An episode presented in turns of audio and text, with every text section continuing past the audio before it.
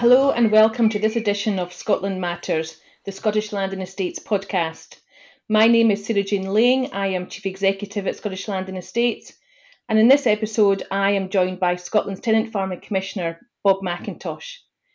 In this episode, we'll be discussing all of the issues affecting those involved in the tenanted sector, looking at what's coming up, and also discussing how we can encourage more people into farming. Welcome to Scotland Matters, Bob.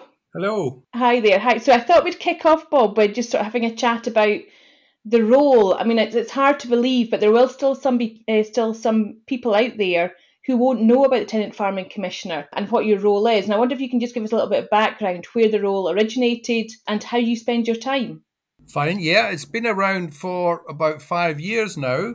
Introduced by the government because of a perception that relations between landlords and tenants of agricultural holdings weren't all that they might be, that there was a lot of tension, a lot of conflict, and therefore the TFC role, the main aim of the role is to improve relations between landlords and tenants. I have some statutory powers. I, I am required by the Act to produce codes of practice that seek to set out the behaviours and processes which govern the main interactions between landlords and tenants. If someone thinks that the code of practice is not being followed, they can ask me to investigate. I'm empowered to do that and to produce conclusions, not to apply penalties to anyone who think I think has breached the code, but just to draw attention to that fact and make recommendations about how they might make things better in the future aside from that, I produce a lot of guides which are just there to inform people about legislation and, and other issues that are affecting tenant farming. And I spend a lot of my time, I suppose, acting as a mediator. Lots of people phone me up or contact me and say, I've got an issue with a tenant or a landlord. Can you help me try and sort it out? I prefer to act in the role of a mediator rather than a regulator I think it's better to try and help people solve their problems than use the sort of statutory complaints process as a way of taking things forward. So that's how I spend my time, really. And Bob, there's there's the role and there's a person in the role, and obviously for lots of us in the sector, we kind of feel that the way you've approached this role has led to um, sort of increased success. I mean, I think if you look at you know how you manage the tenant farming advisory forum, work with stakeholders, all of that is a distinct improvement to how things were, you know, a, a few years ago. What are the, you know, your, your, approaches, your your skills that you've, you know, sort of, that you bring to the role? What, you know, your strengths. So you, as a tenant farming commissioner, as a person, rather than the role, how do you see that? Yeah, that's a good one. I suppose I've spent most of my life in land management and forestry and farming, so I've sort of got an understanding, I think, of what it's all about my wife always tells me I always sit on the fence on issues, and I say yes, actually I do because I try not to. Um, I try to see all sides of the situation. I'm very. I got to sometimes remind people I'm not the tenant farmers commissioner. I'm the tenant farming commissioner. I do sit in the middle between landlords and tenants, and I try to see both sides, and I try to help them both find something that's reasonable in the middle. So I guess that's if I bring anything to it, it's that hopefully that sense of of, of fairness. Um, I sometimes feel like I'm a cross between Henry Kissinger and Marjorie Proops, you know, in terms of the way the role works. A bit of diplomacy and a bit of just acting as a sort of agony uncle to people who want to want to let off steam sometimes. Yeah, I think you know, Bob. If you asked me to to choose a number of words that um, you know to describe you, fair and reasonable are, are two that certainly are you know would would come to mind straight away. And thinking about that, I mean, you talked about that political perception that there was a lot of angst and heat and and, and problems in the sector. Uh, when you came to it with that kind of you know more uh, a very reasonable approach, and you looked into what was actually happening, the realities. What did you find a difference between the kind of political perception and how the the sector was actually operating? To some extent, yes. I think I think some of the political perception had been a bit overdone, perhaps. It, it's difficult for me to judge always because, of course, um, no one ever phones me up to say they're getting on extremely well with their tenant or landlord. So I only hear about the problems. But I do think that by and large, people get on okay. It's, it's, it's the exceptions that I have to deal with, and I don't think they are typical of the way that landlords and tenants uh, interact in the sector. Not to say there aren't problems, but I wouldn't like to think that they are widespread or symptomatic of all the relationships. So thinking about things that have have changed, so obviously you know there was the the perception that, uh, and, and the reality, but there have been quite a lot of changes even the time that you've um, been tenant farming commissioner, Bob. And I wondered if you, there's there's any there that you'd like to kind of highlight any big changes for the positive or any sort of new challenges that the sector's had to face during your time as TFC. Yeah, I mean, a couple of things spring to mind. Obviously, the the 2016 Land Reform Act introduced quite a few changes on the agricultural side. Um, the new arrangements where tenants can offer to essentially sell their their tenancy back to their landlord, uh, I think, was a very positive thing, and that allowed quite a lot of sort of particularly elderly tenants who really wanted to give up but couldn't perhaps afford to give up. It wasn't a happy situation for them or their landlord. So the relinquishment and assignation um, arrangements have, have given an, an out to some of these people. And I have a, a role in that in appointing valuers and such like. But I'm delighted to say that the majority of landlords and tenants are at getting on negotiating deals using the statutory framework as a guide, but not using the statutory process, which is probably the sensible way to do it because it gives them more flexibility and they don't have uh, rigid timetables to stick to. So I'm aware that there's a lot of these discussions going on and a lot of deals being done outside the statutory process, and that's that's very positive, and I think that'll be helpful in, in allowing quite a few tenants to retire gracefully, as it were, and for new blood to come in and take over these farms. So that's been positive. Of course, we're still uh, discussing what sort of arrangements, what sort of process should be used to determine the rent of an agricultural holding. The, the new system which the government proposed in 2016 has not found favour and, and probably isn't going to come into being. So We've either got to decide we stick with the existing system or a modified existing system, which is what I'm in favour of. So that's that's got to be sorted out, hopefully, over the next 12 months as to where we're going on rent. So these, I think, were the big new things that, that came in as a result of legislation. Yeah, I mean, we'll, I think we'll come back to the rent review one because I think it's it's worthy of further discussion, Bob. But the other thing that, of course, that came in as part of the 2016 Act was the new modern limited duration tenancy.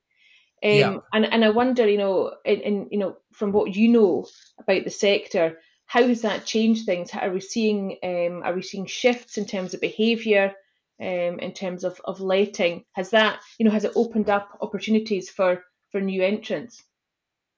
Not hugely, I don't think. I mean, it's not a it's not a huge difference between the MLDT and, and the LDT that it replaced. It does introduce a few more freedoms for landlords and tenants to agree things and it does have that element in it about encouraging new entrants. But I'm not aware that it's that that element of the MLDT has really borne fruit yet in terms of it being helpful in getting new entrants in. I'm sure there are one or two, but I don't think it's made a huge difference to that. The the problem of getting new blood and young people into the tenant, agricultural tenanted sector remains. It, it remains a problem. We haven't cracked it yet. And and how much do you think the uncertainty in terms of the sort of future farming financial support is impacting on that at the moment? Well, that's an interesting one because it, you know, despite all the issues and the uncertainties, there's still a huge number of people, young people, who want to get into farming. I mean, it's a lifestyle that people desire to have, and they're not put off, it would seem to me at the moment, by that sort of uncertainty. Clearly, it'd be nice if we all knew where we were heading with subsidy regimes and things, but it's not stopping people wanting to get in, that's for sure. Yeah, and it's not stopping um, existing tenants looking for new opportunities either. Um, no, as no, you indeed. as you know, Bob, quite a lot of the conversations that are happening with SLE members and current tenants are, you know, current tenants looking for additional land, looking for additional mm-hmm. opportunities. So there's that balancing the needs of existing farmers with the desire for for new entrants as well. Yeah, exactly, and and you know sometimes expanding the size of the holding is the only way to make it viable for the existing tenant. So I think we, we can expect to see more amalgamation of tenancies in order to create but you know one viable unit out of perhaps two marginally viable units but that's i think that's inevitable and some people might be surprised that the tenant farming commissioner also looked at things which weren't tenancies so I wonder if you can share some thoughts on the work that's been done about, you know, other other routes into farming, you know, shared farming, contract farming, the, the other routes that, that people are using, joint ventures and the like. Yeah, I think, you know, having a full blown tenancy is probably the pinnacle, but there are lots of other ways that people can get into farming and, and opportunities can be provided, such as share farming, contract farming, small holding, even allotments. You know, there's a whole range of different ways that the, the two sides can come together, with tenancies just being one of them. And perhaps we sometimes concentrate too much on the tenancy as the only way forward. What we should be looking at is different ways of increasing productivity of agriculture and different ways of bringing new blood into the sector and there's more than one way of doing that. Yeah, and I think you've always been quite clear and sent very uh, strong messages about the kind of measures of success when it comes to a vibrant tenanted sector. That you know, if if we just look at the the old metric, which was number of tenancies, that doesn't necessarily mean that we have a thriving sector with opportunities. So I, I, I hope that you know Scottish government and others have taken uh, taken notice of that message. Yes, um, the number of tenancies has been steadily going down, as has the area of land under under tenancies, and that is a wee bit of a concern. I mean, I think you know the, the general direction direction of travel is downwards in terms of the amount of land that's being let, uh, and there are lots of reasons for that. And I think without further action, that area of land tenanted will probably continue to decline. Bob, thinking back to the 2016 Act again, because you know you mentioned about the, the changes, and it does kind of feel that there's always changes to um, agri- agricultural holdings legislation. But one of the things which came in, of course, was the tenants' amnesty. Mm. And you know, although I think in reality all the stakeholders bought into the concept, it was, to be honest, quite a frustrating process. Uh, a frustrating few years, you know, very little um, uptake at the start rushes at certain points. Did we get the right outcome at the end? You know, have we had a successful amnesty period? Has it has it left us in a better position? By and large, yes, without a doubt that, that many tenants and landlords now have a clear idea of what tenants improvements are out there that would qualify for compensation, and they clearly didn't have that before. Yes, it's not been as straightforward as as we would have hoped. Partly, I have to say, because of people leaving it to the last minute, having had three and a half years to tackle the amnesty. Yeah. It all starts off in the last three weeks of the last, you know, and that that hasn't helped at all. So we, there were lots of difficulties with with amnesties where they hadn't been resolved by the end of the amnesty period, and we needed to sort out the legalities of how that could be taken forward. There are still some cases with the land court but they've mostly been sisted and they're mostly being sorted out without the land court's intervention. No doubt there'll be a few that the land court has to pronounce, uh, make a determination on, but by and large, landlords and tenants did manage to end up with an agreed list of tenants' improvements, which is hugely helpful for things like rent reviews and everything else. And it'll make waygos much quicker if all that work's been done already. So, yes, by and large, absolutely a positive process. Yeah, no, I agree. And when you think about, as you say, the, the lack of clarity that existed before, it's hard to imagine how some of the discussions around relinquishment and assignation or, or waygo, or as we move into a kind of new rent review methodology, you know, how we could have had those without having the clarity um, that we now have on, on tenants' improvements. You know, it's hard to see how we could have moved forward without that happening. And one of the thing, one of the lessons we should learn, which is one of the great bugbears of the agriculture holding sector, is it's hopefully brought home to people the need to write things down and record agreements. The number of times I come across problems because, you know, well, my father and the landlord's father agreed all this on a shake of the hand, and no one ever wrote anything down, so nobody knows what was agreed. And eh, I think, if nothing else, it's hopefully brought home to landlords and tenants that when they agree something, when they're, you know, whether it's agreeing to a shed being built or whatever, they must record it in writing for posterity, or it just leads to disputes later on.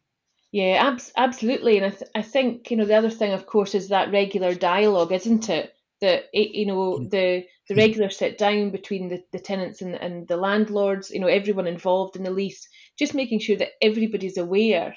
In the past, some of these were seen as confrontational. Maybe they weren't carried out in, in the way they should have been. But I think when you think about the guidance that you've given to the sector, Bob, you know, you mentioned about relationships and it isn't just about the law is it? It's about how you engage with people how you you know the relationship that you have as as parties to to a contract.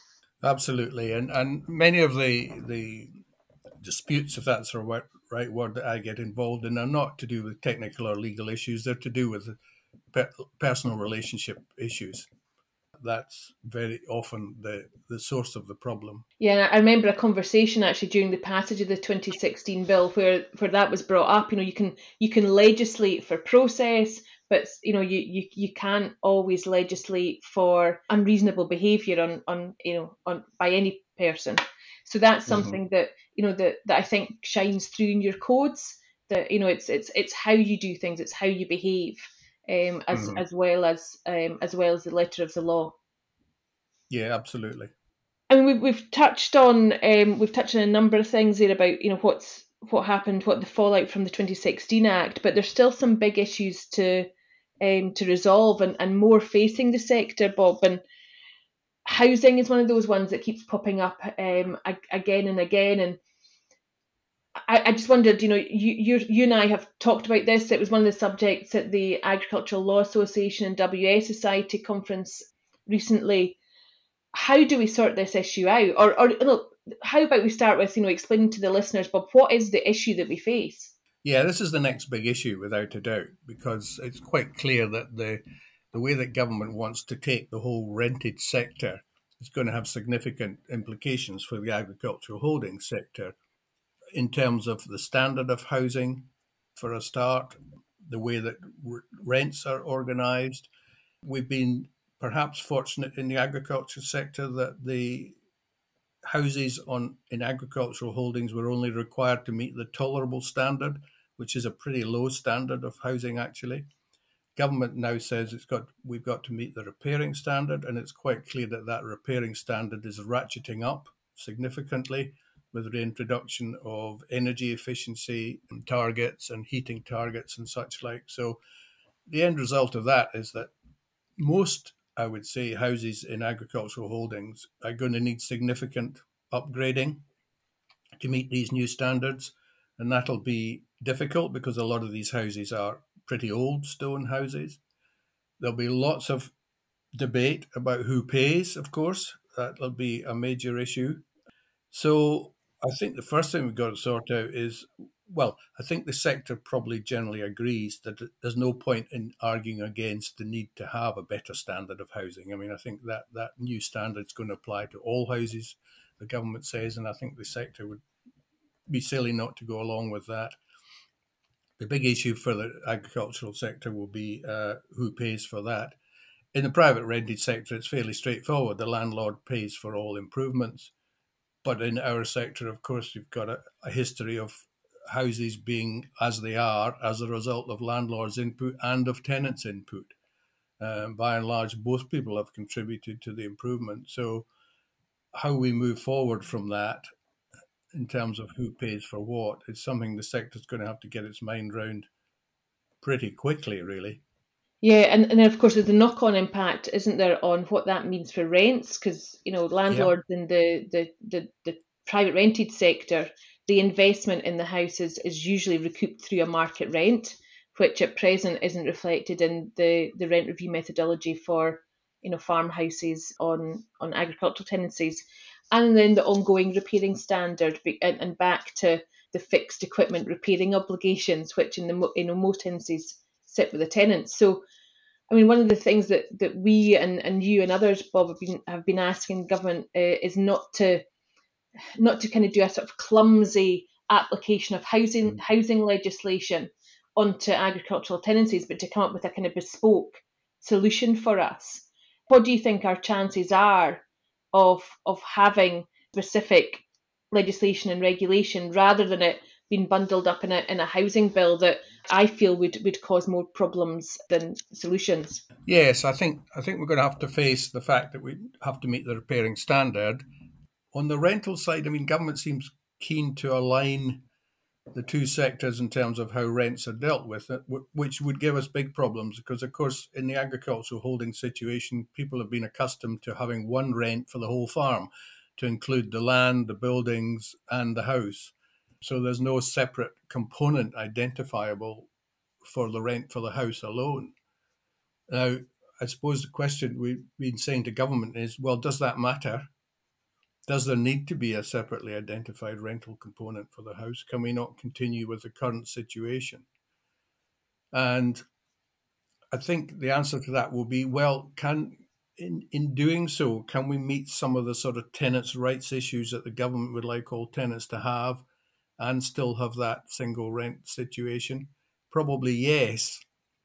But I think we need to work through what government's wanting to see in terms of tenants' rights and just make sure that we can go as far as we can in that while maintaining the different system in the agriculture sector. Now, we've had a meeting with the minister, as you know, about that. He was very much in listening mode. He took took all the points we made about the differences between the, the agricultural holding sector and the private rented sector, undertook to go away and discuss these and come back to us. So I'm hopeful that we will manage to have um, some sort of bespoke solution for the agriculture sector. I think that's it's going to be very difficult if we haven't. That's for sure.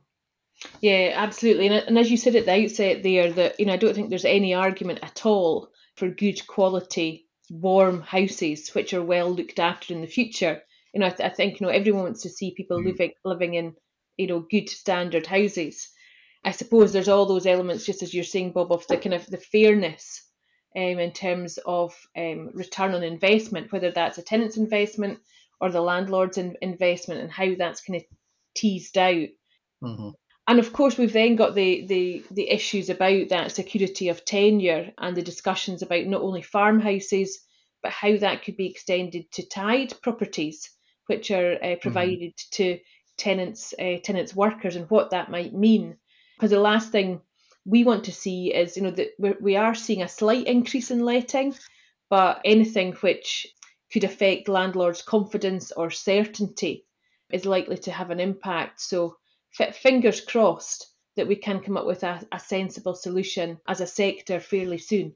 Absolutely, and of course, it's not just a, a landlord's issue; it's also tenants who sublet unused uh, farm workers' cottages to third party people, they find themselves in the role of a landlord too. So that makes it even more complicated. Yeah, absolutely. And and as you know, this was something that that I've I've spoken a couple of times recently because I was you know involved in the the 2006 Act, which brought in the repairing standard, and it was always quite clear, I think, at that point that if you were a tenant farmer subletting, you were the deemed landlord and responsible for for meeting the repairing standard. And I still think that's not something that's fully understood. But then also, what mm. are the mm. ramifications in terms of the obligations of the, the head landlord or the owner? And different terms being used in different housing acts hasn't helped. But you know, hopefully, hopefully between us, with those with housing knowledge and ag holdings knowledge, we can navigate a way through this. Yeah, and I think it'd be really helpful if the, if the sector was able to present a solution to government rather than waiting for government to present a solution to the sector yeah, as you know, that was that was my message to them recently, Bob. I, you know, rather than sitting back and waiting for or waiting to tell the government what they've got wrong, I do think it's up to us to to come come up with an idea. The other big issue that's that's been bubbling away, of course, is natural capital um, and trees, and how do we make sure that that tenants are able to to access new opportunities? Do you want to sort of tell the listeners a little bit about the work that's been done on that to date, Bob?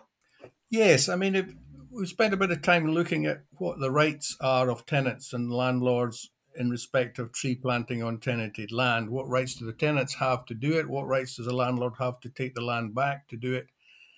When you look at the whole implications of applying for a forestry grant scheme contract and applying perhaps for registration under the carbon credit scheme, which brings in additional income, The reality is that neither party, neither landlord or tenant, is able to do very much without the agreement of the other, which in some ways is a good thing because it means they need to sit down and talk about it and try and come up with some sort of deal that suits them both in terms of who does what, who pays for what, how the income's divided between the two, etc.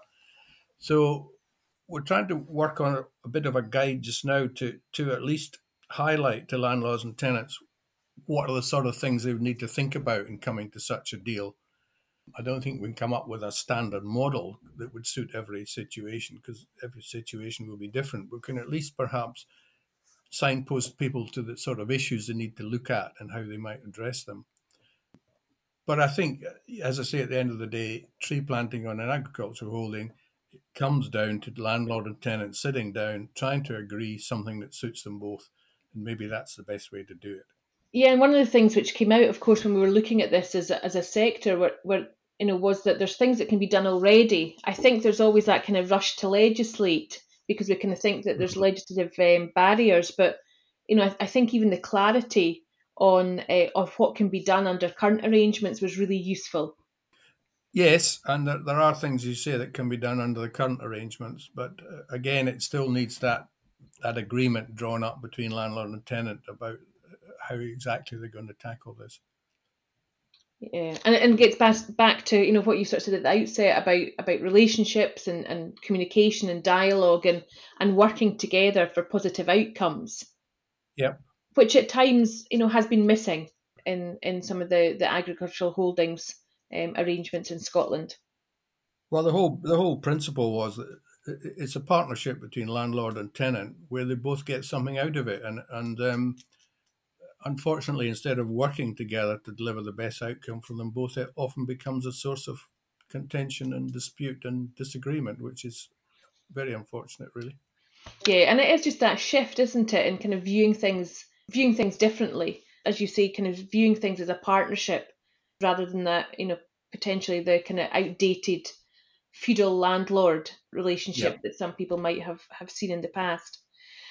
Bob, looking to the future, you know, we, we all talk about, you know, a desire for a vibrant tenanted sector. And I, you know, I, I kind of wonder in years to come, if you look back and think, you know, we've done it. This is what a vibrant tenanted sector looks like. What, what, what does success look like for you at the end of your, you know, tenure as TFC or even beyond that? Well, I think we'd like to hope that at the end of the tenure, we've still got landlords who want to rent land out. That's the first thing that they haven't been put off by you know successive changes to legislation or worries about what legislative changes might come in the future. So we need landlords to want to rent land out, and at the moment there are you know the incentives arguably are not quite good enough to make sure that we have got a steady stream of land coming to the market for tenants to be able to take advantage of. So I do think that uh, in one way or another, there has to be more incentive for landlords to, to let land. There's no shortage of tenants or, or prospective tenants. It's a shortage of land coming to the market for let that's the problem. And that's the area we need to address is to uh, try and make it more attractive to landlords to rent land out, really. Yeah, so I suppose that there's kind of two elements there. One is the return, you know, the direct return from rental income, but the other one is the the, the taxation treatment of, of rental income. And this issue's been kind of floating about for for a while um, as to kind of how we can incentivise. But there doesn't seem to be an awful lot of government traction for this, Bob, at the moment. No, I think that's fair. I'm not even sure, you know, does everyone think there's a problem to be solved? I think there is because I think the number of tenancies uh, or the area of land tenanted is going to continue to decline without further action. So I think there is a problem to be solved. No easy answers to that, but I think if government and the sector want to ensure there is a vibrant tenanted sector, they're going to have to sit down and think think about new ways to make that happen. Yeah, it'll be interesting to see whether the the working group which has been set up in Westminster to look at tenancy reform yeah. once again kind of looks at taxation because of course that'll be that'll affect us north of the border as well. But yeah. you know, it's been part of UK and Scottish reports in the past, so so maybe this time we'll actually see some changes forthcoming. Mm-hmm. Yeah, I'm interested to see what they come up with down south. Yeah. Yeah, and I, and I hope to give give you a chance to participate and to kind of share your mm. expertise because I think I think there's lots of things that you know those involved south of the border probably look look up with a little bit of envy in terms of you know your role, the you know increased collaboration. So you know so hopefully there's things that they can learn for how from how you've done things here. Mm-hmm. Yep. And Bob, is there is there any other sort of messages that you'd like to get out to, to listeners of the podcast? We'll have tenants, landlords, tenants agents, landlords agents. You know, some some key messages for the sector that, that you know that, that you'd like to, to continue to get across to them. Oh, just one. I think can landlords and tenants just speak to each other a bit more often and try and resolve things by discussion rather than going through third parties all the time and uh, and, and sometimes not even meeting at all yeah, that I think you and I have both seen the, the benefits of that direct dialogue, haven't we, at, at, at various times? And there's definitely a you know a, a, role for professional agents in, in many areas of business, but that personal relationship makes such a difference. Yeah, absolutely. Well, Bob, I'd, I'd like to thank you once again for joining me today. Um, you and I could talk ag holdings for uh, for hours, but we, we better stop there. Um, and to the listeners, please remember that we have a variety of events scheduled for, for members. Sometimes they'll explore ag holdings, sometimes they'll explore um, other issues. Please do visit our website for more information on upcoming podcasts and for, for events that we're holding across Scotland. The latest edition of uh, our Land Business magazine is also available now, and that includes a column from, from Bob McIntosh. It's another chance for you to read his thoughts. And if you have enjoyed listening to today's episode, please do consider uh, subscribing to or following the podcast on your preferred streaming platform. Finally, if you're not yet an SLE member and you do want to find out more about what it can do for you, um, visit our website and you can find out all about the different membership packages available. So, once again, Bob, thank you so much for speaking with me. I look forward to, to seeing you at the Highland Show and to thank all our listeners for listening to us today. We hope you'll join us again for our next episode.